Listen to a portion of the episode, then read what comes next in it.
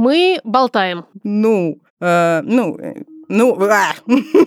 вот. Да. Пускай твои тревоги уносят в лес единороги. С вас пять тысяч.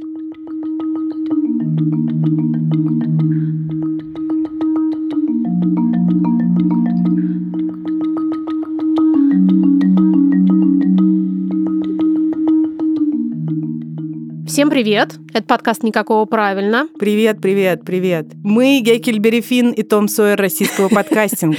Также известные как э, Мария Карнович Фулуа и Ксения Красильникова. Мы рады приветствовать вас в нашем царстве дестигматизации прав женщин, сложности родительства и ментального здоровья. Приглашаем вас поплескаться в этом бассейне с большим удовольствием и некоторым очередным витком дестигматизации, потому что мы говорим о стандартах красоты и о шейминге со стороны бьюти-индустрии, и не только индустрии как таковой, но и представлений разных людей и социума о том, как мы должны или не должны выглядеть. Поговорить об этом мы сегодня позвали Дусю Волкову, которая сама предложила эту тему. Дуся, привет. Дуся, привет. Привет, э, девчонки. Меня зовут Дуся. Я подолог, и еще я преподаю эффективную и этичную коммуникацию для специалистов помогающих профессий. А расскажи, кто, кто такой подолог. Да. да, все приходят такие, что подолог, кто это, какой-то врач, наверное. Это не врач, это смежная с медициной специальность. Я занимаюсь здоровьем ног, ногтей, кожи стоп, кожи рук. И вот этим всем работаю я в союзе с хирургами, дерматологами, микологами и вот этими ребятками. Моя личная боль — это адский шейминг и все возможное насилие над людьми, которые обращаются за помощью. Причем вообще не важно, за какой помощью. Это подбор бюстгальтера в магазине, коррекция бровей в салоне красоты или это приход к новому гинекологу. Если врачи — это такая, как мне кажется, более устоявшаяся, константная история, их сложнее менять. Но хотя есть люди, которые прям супер занимаются коммуникацией этичной во врачебной сфере. Наука называется диантология. Это наука общения с пациентами. Большая часть наших э, специалистов относится к ней, мягко говоря, с презрением. Но существуют э, международные гайды и всевозможные исследования, которые говорят о том, что партнерство это круто. И продвигается это и во врачебную сферу. А в бьюти-сферу и в около бьюти, в помогающую профессию, это продвигается, как мне кажется, мало. Поэтому я решила, что почему бы мне не начать учить людей этому? Ну, собственно, я проучилась со врачами на курсах э, вот этих вот эффективных коммуникаций и этичных коммуникаций по Калгари-Кембриджской модели, и теперь могу нести свет знания в массы подологов, э, ногтевиков, эстетистов, косметологов, кого угодно. И как э, реагирует, мне интересно, специалисты? Очень по-разному. К сожалению, в моей практике уже были истории, когда человека заставили прийти на курс, и если человек затащен насильно, он, конечно же, с глубоким предубеждением к этому всему относятся, мол, типа, что ты мне тут паришь. Бывают люди, которые идут сами, и в процессе они говорят, ну, я вообще не готов к такому погружению в человека. Это отнимает много времени, ресурса, у меня его нет, я хочу патерналистически подходить, ну, то есть, типа, я здесь власть, и погнали, а вы молчите в тряпочку. И, в принципе, поскольку мы тут про этику и про партнерство, я не могу человеку сказать, человек, ты не прав. Да. Ты имеешь полное право на это, тем более, что на постсоветском пространстве люди привыкли к патернализму, и, в принципе, нормально его воспринимают. Но при этом есть большое достаточно количество специалистов, которые прям вау, круто, и очень вдохновляются.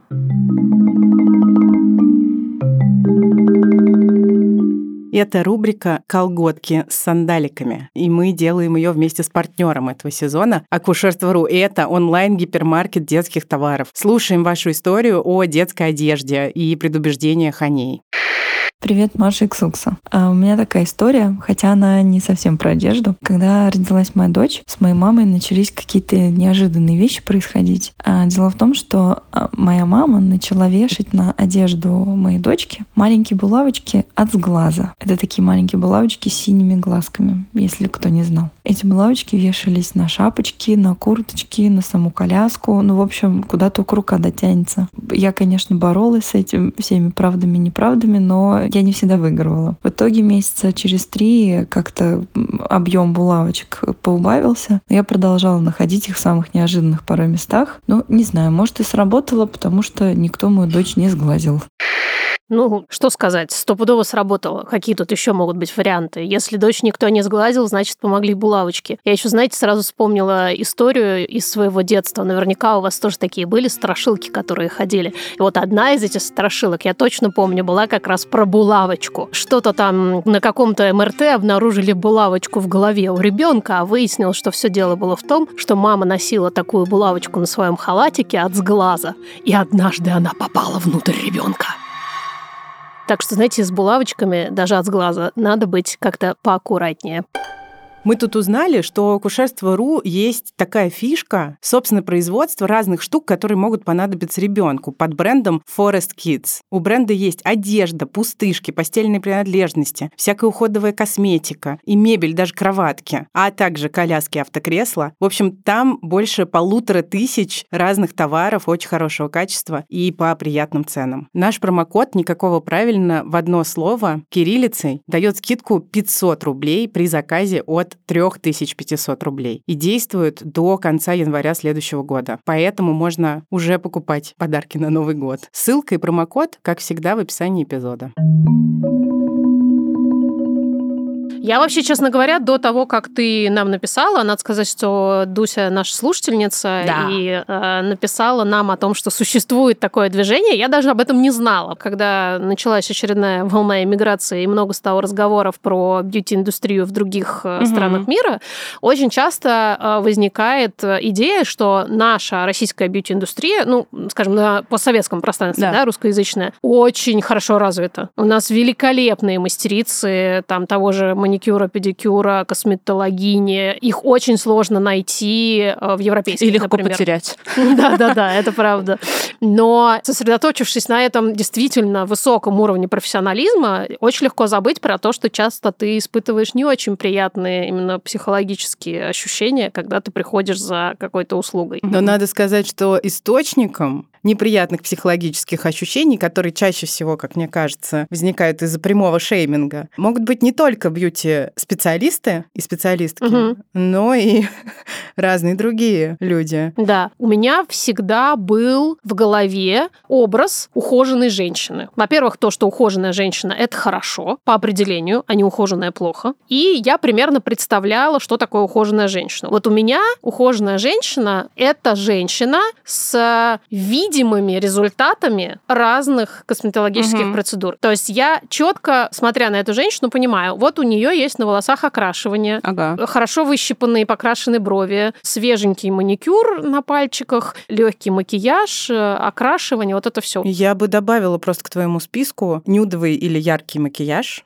либо что-то, что косит под отсутствие макияжа, но на самом деле им является. Потом, мне кажется, обязательно еще недавнее требование – прямые блестящие волосы на голове. Мгм. И отсутствие волос на других частях тела. Сразу скажу, что у меня, например, очень волосатые руки. Я в детстве страшно переживала, и мама мне говорила, ты вырастешь, и все повыпадает. Дальше матерная частушка должна следовать, потому что, как вы понимаете, ничего не повыпадало. Был период моей жизни, который мне сейчас кажется диким. Я ходила на эпиляцию рук. Ну и, конечно, волосы. Волосы выпрямляла, стояла каждое утро с утюгом по 40 минут, потому что однажды, ну не только поэтому, но однажды мой коллега, с которым я, в принципе, была в хороших таких приятельских отношениях, мне сказал прям прямым текстом, ну что ты, у женщин должны быть прямые волосы. Интересно, почему, господи, почему? До, до сих пор, ну, мне кажется, многих принявших свои кудри несколько шеймят. И спасибо большое нашим разнообразным подругам, создавшим и участвующим в кудрявой индустрии в России. Они очень активно делают так, чтобы этого было меньше, и чтобы кудри свои мы все принимали и любили. Я тут недавно узнала совершенно случайно, что некоторые мои знакомые считают большой ошибкой мой переход на кудри, считают, что меня это визуально очень портит. Блин. Ну а у тебя, Дусь,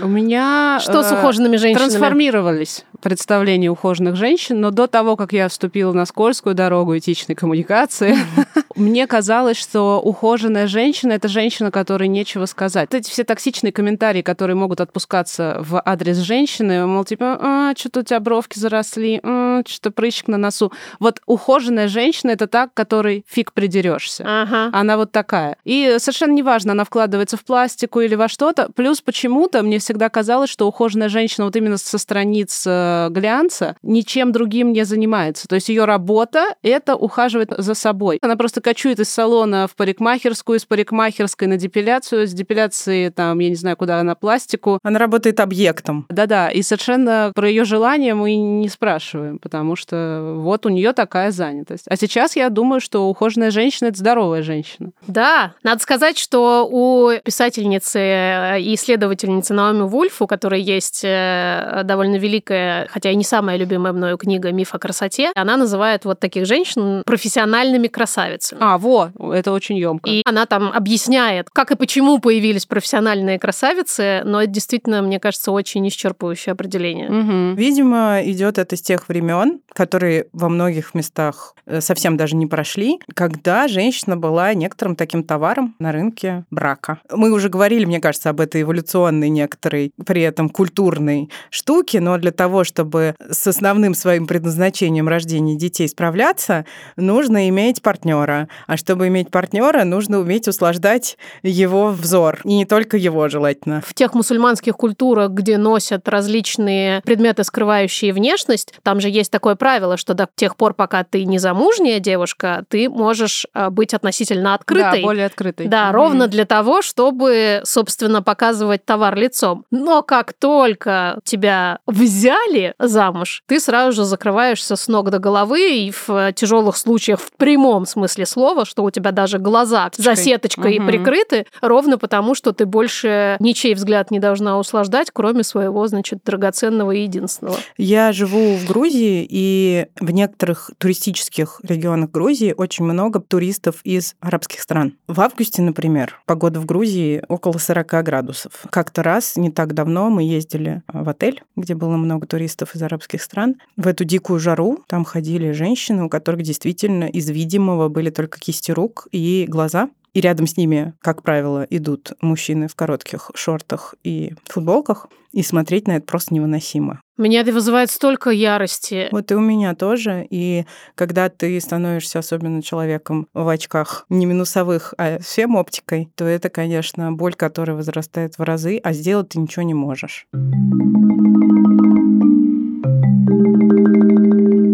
Ну что, процитируем мы немножко ту самую книжку «Миф о красоте», потому что здесь есть циферки. Спасибо, Наоми. Самые доходные и могущественные индустрии – это индустрия похудания с ежегодным доходом 33 миллиарда долларов, индустрия косметики с ежегодным доходом 20 миллиардов долларов, индустрия эстетической хирургии – 300 миллионов долларов в год и индустрия порнографии с доходом 7 миллиардов долларов в год. Все они были созданы и процветают за счет подсознательных страхов. И все они, благодаря своему воздействию на массовое сознание, не просто используют, но и подстегивают и укрепляют их, то есть эти страхи. Ну и получается, конечно, это уже не Наоми, а я замкнутый круг. То есть из того момента, где женщины были исключительно товарами на брачном рынке, к нынешнему моменту, когда эмансипация уже довольно давно с нами и действительно проделан большой путь, и женщины уже вышли полноценно на рынок оплачиваемого труда, но эта идея все равно с нами, ровно потому, что она начала монетизироваться в какой-то момент. И мы уже вроде бы не товары на брачном рынке, но теперь все равно должны тратить деньги на все это, просто потому что нам сказали, что так надо. У меня, кстати, клиентки, которые приходят с запросом «сделайте мне красиво», они спотыкаются очень сильно на вопрос мой «а для чего?». Что в вашем понимании красиво? Выясняется, что красиво — это глянцево, безусловно, и ни разу не про здоровье. И очень часто, к сожалению, я не нашла ответа, как с этим быть пока, я просто принимаю. Вот в этой этической модели коммуникации есть такая фраза, которая для меня до сих пор, вот уже э, два года я про это все знаю, и она для меня до сих пор инсайт потрясающий потрясающий, что принятие не равно согласие. Мгм. Я принимаю то, что они мне сообщают. Я могу быть не согласна внутри себя сколько угодно, но я могу их понять хоть как-то. И они говорят о том, что вот эта красота, она потому что иначе какой-то мифический мужчина именно вот на это сакцентируется и не захочет с ними продолжать никакие отношения. Я уверена, что есть множество женщин, которым прививался такой взгляд на самих себя Конечно. на окружающих, что твоя ценность, и это вообще распространенная мысль, измеряется в том, как ты выглядишь. Мне, конечно, больно, когда я слышу такие истории, что единственное мерило — это некоторая красота, да, и это слово хочется взять в кавычки, потому что еще красота для всех разная. Я думаю, что есть движение в сторону большего, скажем так, принятия и в сторону большего разнообразия вариантов, в том числе внешности. Но это дорожка, которую как будто бы еще несколько поколений так точно будут протаптывать. Есть некоторое среднее представление о красоте, и в основном оно диктуется, конечно, американской культурой, потому Мгм. что вот эти все цифры, которые приводит Наоми Вулф, американские цифры, потому что это крупнейшая бьюти-индустрия в мире. Конечно, полезно напоминать себе, насколько у разных людей могут быть разные представления о том, что такое красиво. Действительно, многие женщины, живя в парадигме патриархата, не успевают, не считают нужным иногда даже задумываться о том, как вот это устроено у них. И более того, мы часто говорим о том, что не всем это нужно. Мы как бы знаем, что феминизм нужен всем, потому что он про права людей, а вовсе да, не про цвет лака на ногтях. Но огромному количеству женщин в их конкретной жизни удобнее жить в той парадигме, в которой они уже живут. А изменения требуют огромных усилий, которые не всегда есть и не всегда кажутся оправданными. Когда мы говорим о бодипозитиве,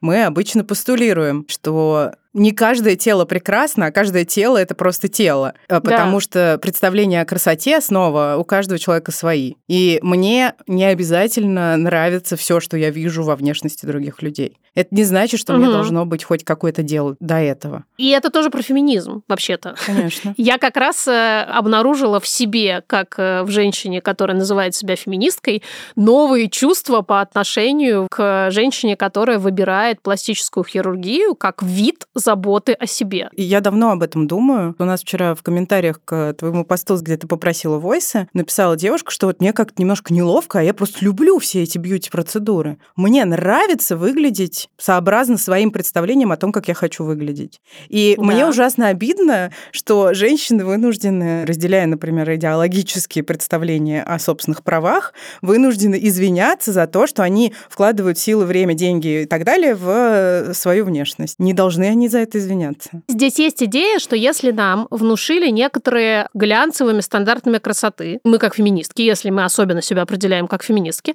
мы должны с этим бороться. Но это предубеждение о феминизме, это миф о феминизме. Это принципиально не так. Как раз э, наоборот. Феминизм как идеология дает право женщинам быть такими, какими они считают правильным. Даже если это совпадает на 100% с глянцевым стандартом красоты, Конечно. не всякая борьба стоит того, чтобы ее вести. Например, волосы на теле. Когда тебе там 30-35 плюс, ты, вероятнее всего, выросла на глянцевых журналах, MTV и на разном голливудском кино, на рекламе, опять же, да. Правую ногу я побрила, а на левую нанесла крем. Вот-вот-вот, да, что это, собственно, синоним ухоженности. И ты не можешь не брить ноги и подмышки, и бикини, потому что это кошмар. Моя идея состоит в том, что я не хочу тратить время и силы на то, чтобы выкорчевывать те идеи, которые в меня сажали десятилетиями. Мне проще уже просто взять и делать это, потому что я привыкла к ощущению гладких ног. Мне нравится, как это выглядит визуально. Да, но, Машуль, ты понимаешь, ты как будто бы споришь э, с теми, кто спорит. Нет никакого предписания иметь волосы на теле. Если ты опираешься на самость, мне так хочется, то это супер круто. Если ты делаешь это из ущемленной позиции, типа, если я этого не сделаю, меня не примет общество. Да. Если я этого не сделаю, мой муж от меня уйдет. Вот это, мне кажется, не очень безопасная позиция. Мгм. Какая-то косметологическая мировая компания, около фарма, они специализируются на уколах красоты, всякие гиалуроновые кислоты и прочие ботулотоксины. Они проводили мировое исследование по поводу выхода нового препарата, который колется шприцами-ручками. То есть это можно делать mm-hmm. дома, можно делать под контролем врача-косметолога и прочее. Они проводили исследования по всему миру, в том числе и на постсоветском пространстве. Вопрос звучал так. Что вы должны почувствовать? Какие ощущения вы должны вынести из кабинета косметолога, чтобы вы поняли, что препарат работает? И женщины в Южной Америке, в Европе, везде-везде, в Австралии говорили, я должна чувствовать себя отдохнувшей, я должна чувствовать себя обновленной, полной энергии. И вот это вот все такое очень приятное, что мы связываем чаще с медитациями и ретритами. Что говорили женщины на постсоветском пространстве? Боль, отек, покраснение, зуд. Это значит, что это Работает. эффективно. Да. Блин. Оно болит, значит, это сто пудов круто. Я сразу вспомнила свой любимый пример с э, фильмом «Служебный роман», где прекрасная Людмила Прокофьевна... Прокофья Людмиловна. Прокофья Людмиловна постигает, значит, азы ухода за собой от секретарши Верочки, где как раз она и говорит легендарную фразу «Ну вы женщина, потерпите». Поэтому мне кажется, что это абсолютно понятно, что действительно на постсоветском пространстве идея, что уход за собой это, в общем-то, зачастую равно боль. И это, да, действительно признак того, что это работает. Есть даже какая-то крылатая тоже про эту фразу, что-то я еще не могу вспомнить. Красота требует жертв. Да, точно, конечно.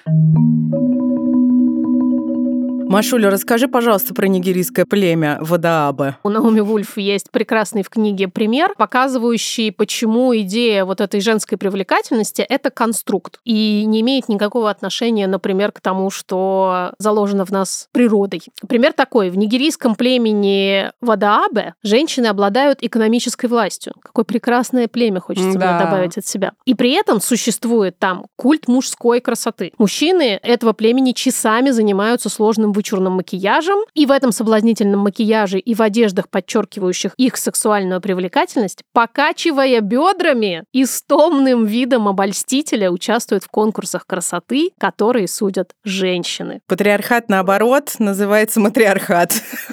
Глубокая мысль. Спасибо. Очень, очень. Давай, раз уж мы про Нигерию, ага. я сразу скажу, что есть великолепная женщина Чимаманда Ngozi Адичи, знаменитая феминистка родом из Нигерии, которая рассказывает много, в том числе о гендерных стереотипах, характерных для африканских стран. И надо сказать, во многом они похожи на те, которые знакомы нам. За что я люблю Чимаманду? Чимаманда написала книгу We Should All Be Feminists. Она очень короткая, это прям даже не книга, это манифест, где она супер простым языком языком, постулирует очень важные для феминизма истины, которые настолько легко и понятно написаны, любому человеку понятно, что просто невозможно с ней не согласиться. Я прям в этом убеждена. И у Чумаманды есть знаменитый TED-ток, где она, собственно, тоже все это объясняет, стоя при этом, надо сказать, на сцене в сапогах на каблучищах и будучи одета отчасти в национальную одежду, в такой достаточно пестрый верх. Кстати говоря, есть, например, племена, Герреру, по-моему, называется южноафриканское племя, где красота женщин женщина определяется в том числе тем, как у нее намотана на голове конструкция, которая изображает из нее корову, потому что на этой конструкции есть рога. А есть, как мы знаем, племена, где женщинам вставляют в губу огромную деревяшку, uh-huh, которая со временем увеличивается в размере, и это заставляет женщин проходить через огромную боль. Поэтому боль, ассоциированная с красотой, это штука, которая свойственна для многих культур. В Китае девочкам... Да, ломали пальчики. Ломали uh-huh. пальцы ног и надевали очень тесную обувь для того, чтобы размер ноги не увеличивался. И Чимаманда в этом тед-токе сказал такую фразу, что гендерная проблема состоит в том, что гендер предписывает нам то, какими мы должны быть, вместо того, чтобы признавать то, какие мы есть. И я, говорит Чимаманда, вот здесь на каблучищах и вообще люблю каблуки, потому что мне это нравится, а не потому, что я хочу услаждать взор мужчин. Наша новая рубрика с Aviasales Ещё называется «Ментальная карта». Какая же выпадет нам сегодня? Это будет история от Марии Карнович-Валуа о том, какой вопрос в одном из ее прошлых путешествий было бы уместно задать службе поддержки сервиса Aviasales Ещё. Там служба поддержки такая, которая отвечает на совершенно любые вопросы. Их ассортимент даже и не перечислишь. Но помимо службы поддержки в Aviasales Ещё много разных других преимуществ, которые в том числе позволяют заработать работать. Потому что это, например, кэшбэки, легко конвертирующиеся в твердую или зыбкую валюту рубль. Супер удобно, супер полезно для путешествий. В описании к этому эпизоду есть все, что нужно для того, чтобы повысить качество своих путешествий. Очень-очень давно, мне было лет 20, я пару месяцев училась английскому в Лондоне. И когда я оттуда уезжала, я везла с собой довольно заметное количество страшно красивых, как мне тогда казалось, вещей, которые я купила на каком-то блошином рынке. Эти вещи предположительно создавали перевес, но я совершенно не понимала, как это работает. Я знала, что существует такое понятие, как перевес, и с ним что-то надо делать, но почему-то я надеялась, что оно как-то само собой рассосется. И в процессе регистрации выяснил, что у меня какой-то очень существенный перевес, а поскольку я была юная и денег у меня особенно не было, соответственно, заплатить за этот перевес, когда выяснил, что за него надо платить, я не смогла. Произошло совершеннейшее чудо. Уже подошел следующий пассажир, и он некоторое время, значит, наблюдал за разворачивающейся сценой и за тем, как я там стояла, рыдала в обнимку со своим этим чемоданом. Вдруг он подошел и дал мне 100 долларов со словами «Заплатите, пожалуйста, за свой перевес и, пожалуйста, не плачьте. Это не самая большая проблема в вашей жизни». И я просто абсолютно оторопела, и рядом с ним, с этим мужчиной была женщина, и я говорила, вы незнакомый человек, я не могу у вас взять деньги, ну или хотя бы дайте мне свой телефон, я, я прилечу, я верну. И эта женщина сказала, просто когда-нибудь однажды в этой жизни, когда вам встретится возможность кому-нибудь помочь, будьте для кого-нибудь таким же добрым человеком, как мой муж сегодня был для вас. Я это называю random acts of kindness, случайные проявления доброты. И мне кажется, что мы с тобой такие штуки практикуем. Абсолютно. История закончилась хорошо. Я до сих пор помню этого мужчину и шлю ему э, много добрых мыслей надеюсь, что у него все хорошо. Но я сейчас понимаю, господи, насколько бы спокойнее все это проходило, если бы я могла заранее у добрых, поддерживающих людей спросить, какие условия провоза багажа на моем рейсе, что мне делать, если у меня будет перевес, сколько мне будет это стоить, и, соответственно, вообще какой у меня алгоритм действий. Как хорошо, что сейчас есть Aviasales Ещё, и как же хорошо, что сейчас у меня есть деньги. Например, на то, чтобы купить Aviasales Ещё. Ссылка в описании.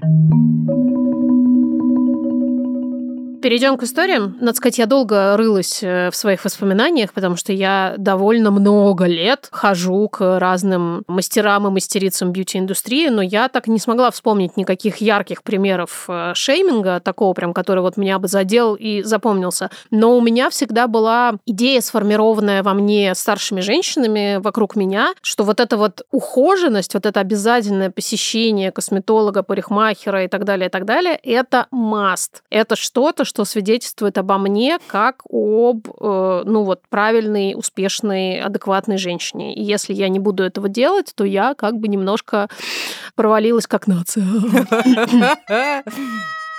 Со временем просто я это немножечко трансформировала. То есть я по-прежнему очень люблю самый разный уход за собой. Я обожаю всякие салоны красоты. Но потому, вот как ты, Душ, сказала, что я там ощущаю, что обо мне заботятся, что чего-то такое со мной приятное делают, и я выхожу оттуда отдохнувшая. Э, тем более, что сейчас действительно можно найти салоны, которые прям дают тебе вот это ощущение заботы и совершенно... Ты бережной. Там, да, бережной заботы. Ты там совершенно не чувствуешь себя какой-то плохой и не такой. А у тебя, Ксукс? Я могу сказать, что я даже сейчас прохожу через некоторые болезненные процедуры, опять же, потому что мне хочется видеть их результат. Например, я люблю брови. Я свои брови люблю, и мне нравится их делать видимыми, и мне в этом помогают бьюти-услуги. Я думаю о том, когда вот мне больно в эти моменты, я думаю, ну, опять красота требует жертв. У меня очень много идиосинкразии по этому поводу. Угу. Но в то же время, ну вот я хочу, чтобы у меня были такие брови. Угу. Я вообще-то хочу быть привлекательной. Проблема в том, что я ей никогда не являюсь, в смысле, я это не воспринимаю, но это другой разговор. С другой стороны, у меня это тоже все очень субъективно и интернализировано, и пропущено через меня саму, потому что у меня есть истории, противоречащие традиционному дискурсу. Например, у меня большая грудь, и я привыкла слышать, что это некоторая привилегия и страшно привлекательная вещь, и я принципиально с этим не согласна. Я не знаю, смогу ли я когда-нибудь сделать операцию по уменьшению груди, но вообще-то базово я бы хотела. Это некрасиво, у меня вызывает у самой отвращение. Это неудобно и на многих уровнях неприятно. Ну и да, есть смешная история про шейминг. Я покупаю себе белье в магазинах для женщин с большой грудью. Это специализированное белье. Я пришла в такой магазин, стала мерить белье, и консультантка произнесла вслух мой размер. И в этот момент там была еще девушка, которая пришла за бельем, и она говорит: О, ну это как у меня, вымя, то есть. И я такая, я была просто в ужасе. Я говорю, вы что, у меня не вымя? Ты пытаешься сразу как-то противостоять вот этому, по большому счету, прямому оскорблению. Вроде бы как будто это запорошено вот этим разговором о себе самой, то есть у нее такой же Да. размер, и она свою грудь считает выменем. Я точно не люблю свою грудь, но мне не приходило в голову называть ее выменем. Другой такой пример — это седина. Мгм. Седина считается некоторым непредпочитаемым состоянием волос, а вот меня не парит. Вот вообще не парит. Мне все равно, что кто об этом думает. Я свою седину люблю, принимаю. Э, недавно я покрасила волосы целиком перед отъездом из России, потому что мне показалось, что я настолько сильно постарела за месяц, что идет что я подумала, ну, как бы интересно, что будет, если я покрашу волосы, и у меня не будет седых. Помолодела, Ксукс? Нет, ничего не изменилось, и я обратно отрастила свою седину. В какой-то момент, год назад, наверное, мне захотелось вот это. Ксукса трясет своей сейчас крашеной прядью. Да, и я вот успела уже во много разных цветов э, поочередно покрасить свою прядь. Более того, я делаю это сама, не имея руки, растущие из правильного места. У меня получается очень разноцветное окрашивание разной интенсивности, но меня это тоже не парит. У меня реально разноцветная голова. На ней есть седина, на ней есть какие-то волосы такого брюнетисто-каштанового цвета, и есть э, вот эта вот прядь. Э, Потом я ношу сережку в носу. Это как бы для меня не совсем про красоту и даже не совсем про самовыражение, но просто мне вот захотелось так выглядеть. Это вроде как не были шаги, направленные на то, чтобы оказаться более привлекательной. И недавно была смешная история, как мой папа, увидев меня на видеозвонке, написал моей маме, это вот мне уже 36 лет, я напоминаю, написал моей маме, пожалуйста, поговори с Ксенией, чтобы она вытащила сережку из носа. Это не солидно. Она уже не, в том возрасте. Вот. А я еще думаю о том, что мне очень нравится, что, например, мой сын меня так видит. Ну, в смысле, такой, что вот можно быть разным, вне зависимости от возраста в том числе. Я вообще довольно часто стесняюсь вот всех мастеров. У меня это раньше было прям совсем остро, сейчас в меньшей степени. Но мне однажды девушка, делая мне педикюр, сказала, ой-ой-ой, а вы после меня сразу на эпиляцию, да, идете? Я такая, нет. Но мне было ужасно неловко. Ну, в общем. Ну и понятно, что меня всю жизнь так или иначе хоть кто-нибудь э, шеймит за вес. Печаль. Да. Дуся, а какая твоя личная боль тебя привела к... э, Ты сказала, что это личная боль. Моя личная боль была больше врачебной, но мы сейчас вроде не про нее. Мгм. Во врачебной индустрии э, получения услуг по уходу за моим здоровьем я получала кучу шейминга по непонятным причинам, но, видимо, это закон парных случаев. Когда ты про это интересуешься и как-то чувствуешь это более трепетно, тебе начинает это попадаться. По поводу бьюти было шикарно, когда еще я была эстетистом, просто э, работала не подологом, а красила всем тупо ногти и рисовала красивых зверушек. Я пришла э, в первый попавшийся салон. У меня тогда была дикая экзема на ногах, и я не могла ни побрить, ни сделать шугаринг, ничего я не могла с этим сделать. И меня это как бы не парило, потому что у меня экзема, блин, я ничего не могу сделать, я могу мазаться гормональными кремами. И девушка, которая делала мне педикюр, просто молча абсолютно взяла и намазала мне большой палец, вот этот сустав, э, головку сустава, большой палец и голень витом, ну, вот этим кремом депиляционным, молча. О, Она боже. это сделала. И я такая, типа, а что вы делаете? Она говорит, ну, некрасиво будет на фото. Говорю, ну, а- Жесть! Э, А то, что у меня экзема, и я сейчас начну покрываться еще большим покраснением, вы как бы не хотите у меня спросить, а может быть, я аллергик, и меня сейчас тут раздует, и я умру от отека квинки? Она такая, да не бывает такого. Да, это, короче, нормал. Кошмар. Тот случай, после которого я поняла, что, блин, все не так однозначно. Надо сказать, что в бьюти-индустрии во многом так распространен шейминг, потому что она стремится зарабатывать больше денег. Да. А как мы уже неоднократно говорили, стыжение продает. Если тебе говорят, что ты недостаточно хороша, и тебя можно сделать лучше, то, в общем, Но действует. это когда нет опоры на А, себя. а тут ты должна кажется. была быть благодарна, потому что тебе ничего не продавали, а бесплатно. Бесплатно. Бесплатно намазали решили сделать кремом, тебя да, лучше. Да, да, бесплатно намазали кремом. Какие молодцы. Я еще хотела маленький внести нюанс. Ага. Это то, что недавно меня сексуализировало с этой темой сегодняшней. Я была на собрании в государственной школе родительском, и после этого собрания 25 августа я забрала документы ребенка из школы, и мы туда не пойдем. Потому что директор школы вышла, и, кроме всего прочего, ада, которое она нанесла на общее собрание, ну, то есть мне кажется, что такое взрослые люди должны как-то, если они придерживаются таких взглядов в воспитании детей, они должны это как-то в учительское обсуждать, но никак не выносить на повестку 11 классов, сидящих перед ней. Она сказала, и вообще у нас консерваторского образования учителя не со всякими там татуированными рукавами. Я посмотрела на себя и такая, ну, блин, короче, по ходу дела мы сюда не идем, потому что я вся забитая, муж весь забитый, и наш ребенок считает, что это ок, а если кто-то считает, что это не ок, ну, как бы это его проблемы. И я посмотрела вокруг, и все родители такие, да, мы поняли. Не уголовники всякие. О, Там. боже. Я еще посмотрела этот ток модели Камерон Рассел, которая рассказывала, что индустрия моделинга совсем не то, чем она кажется, и несколько раз там произнесла, что да, есть ретушь, есть позирование, есть макияж и много чего еще, но об этом часто забывают. А еще для того, чтобы сделать какой-нибудь кадр, который в итоге пойдет в рекламную кампанию, ей, как и другим, видимо, моделям, нужно 400 раз, допустим, делать несколько шагов, как будто она идет мимо с какой-нибудь сумочкой и оглядывается на своих воображаемых друзей для того, чтобы из Мгм. этого появился один кадр. И она, Камерон, говорит, что на самом деле стандарты красоты — это то, к чему абсолютному большинству людей приблизиться практически невозможно. И еще я узнала, что если долго показывать фотографии идеальных, в кавычках, моделей с идеальными телами, прическами, макияжем, чертами лица, размером груди, плоскостью живота, длиной ног и так далее, то прям в исследованиях, когда женщинам долго показывают такие фотографии, у них увеличиваются показатели самоосуждения, самостыжения телесного, а также э, симптоматика депрессии, и при этом снижается самооценка и падают показатели удовлетворенности своим внешним видом. Да, поэтому ничего удивительного, что мы, выросшие как раз на пике глянца, когда вся эта ретушь постоянно выдавалась за реальность. И не знаю, как вы, а я просто бесконечно жила в этих журналах, все это рассматривала. Совершенно неудивительно, что с нашей самооценкой долго были большие проблемы, и, собственно, с этим приходится отдельно работать в терапии. Тема вызвала обильное обсуждение, когда мы попросили прислать голосовые сообщения с историями. Кажется, что так или иначе это боль ментальная в данном случае, а не физическая, хотя и физическая, по всей видимости, тоже практически никого не обошла стороной. Всем привет!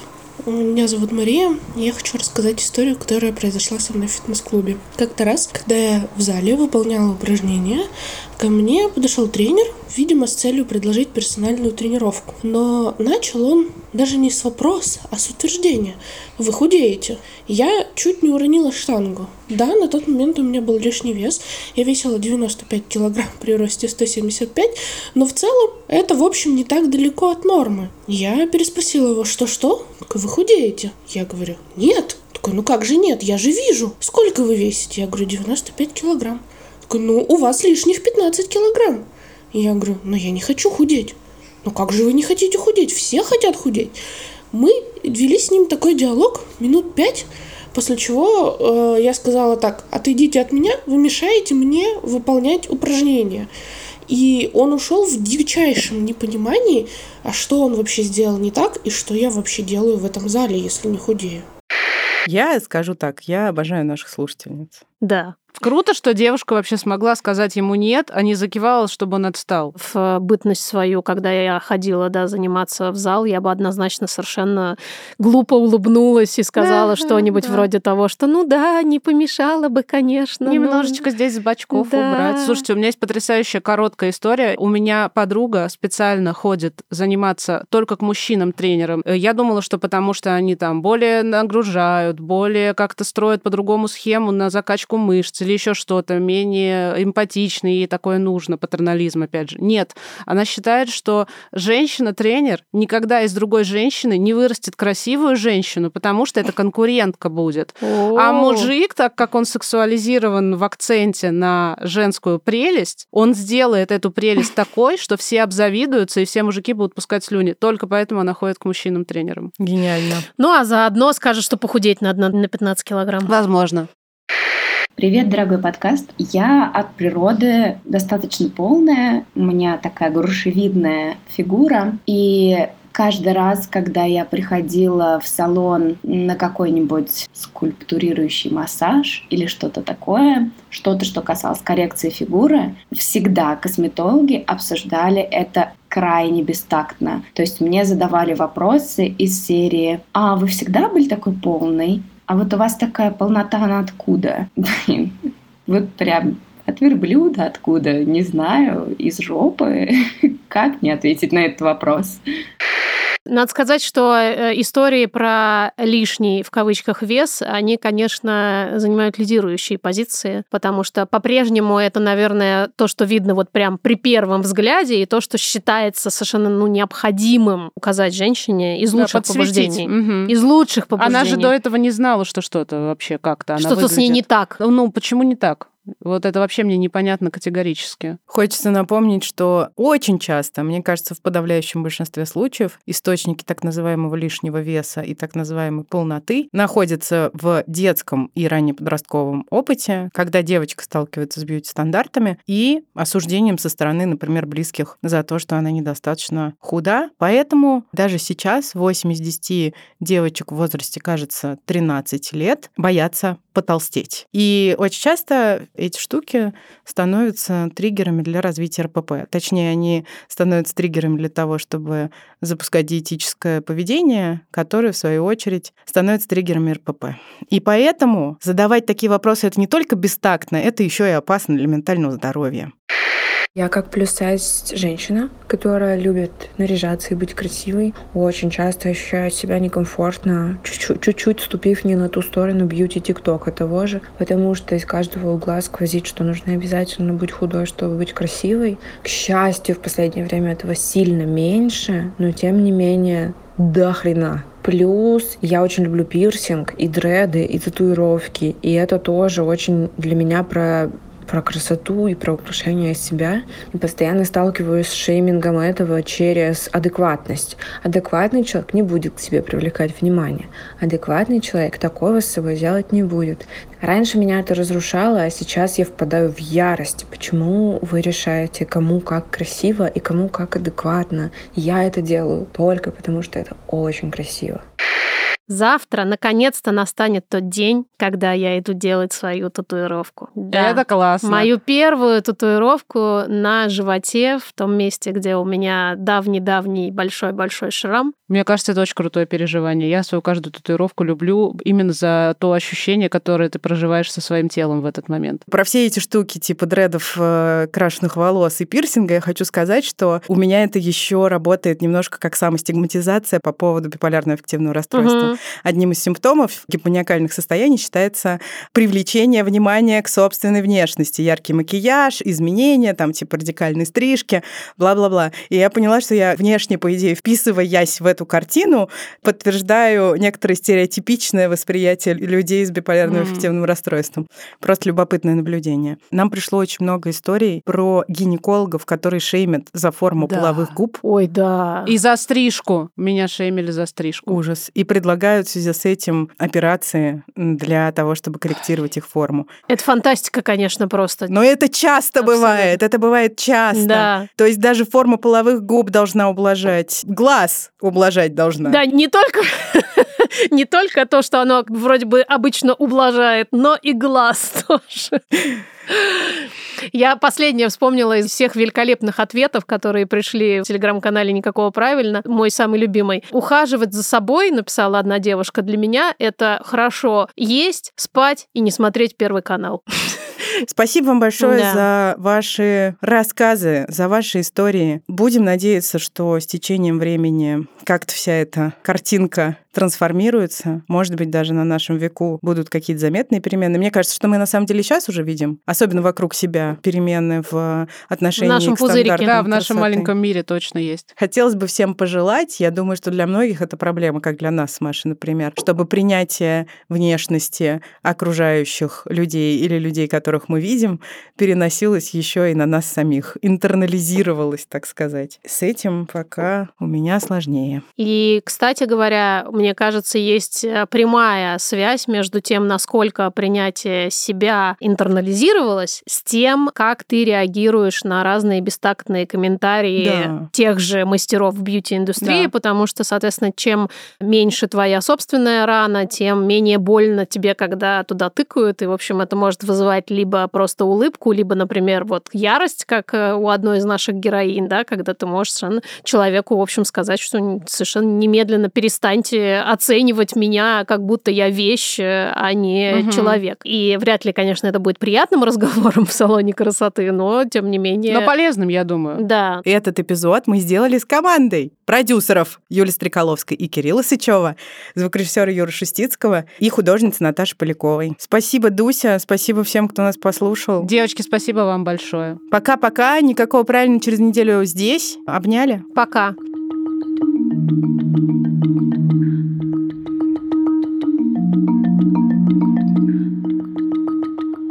И меня совершенно не волнует, что вокруг люди там говорят, что я стала хуже, я испортила там свою натуральную красоту. Или говорят, мне вообще на это насрать, потому что я смотрю на себя каждый день в зеркало и чувствую себя красивой женщиной.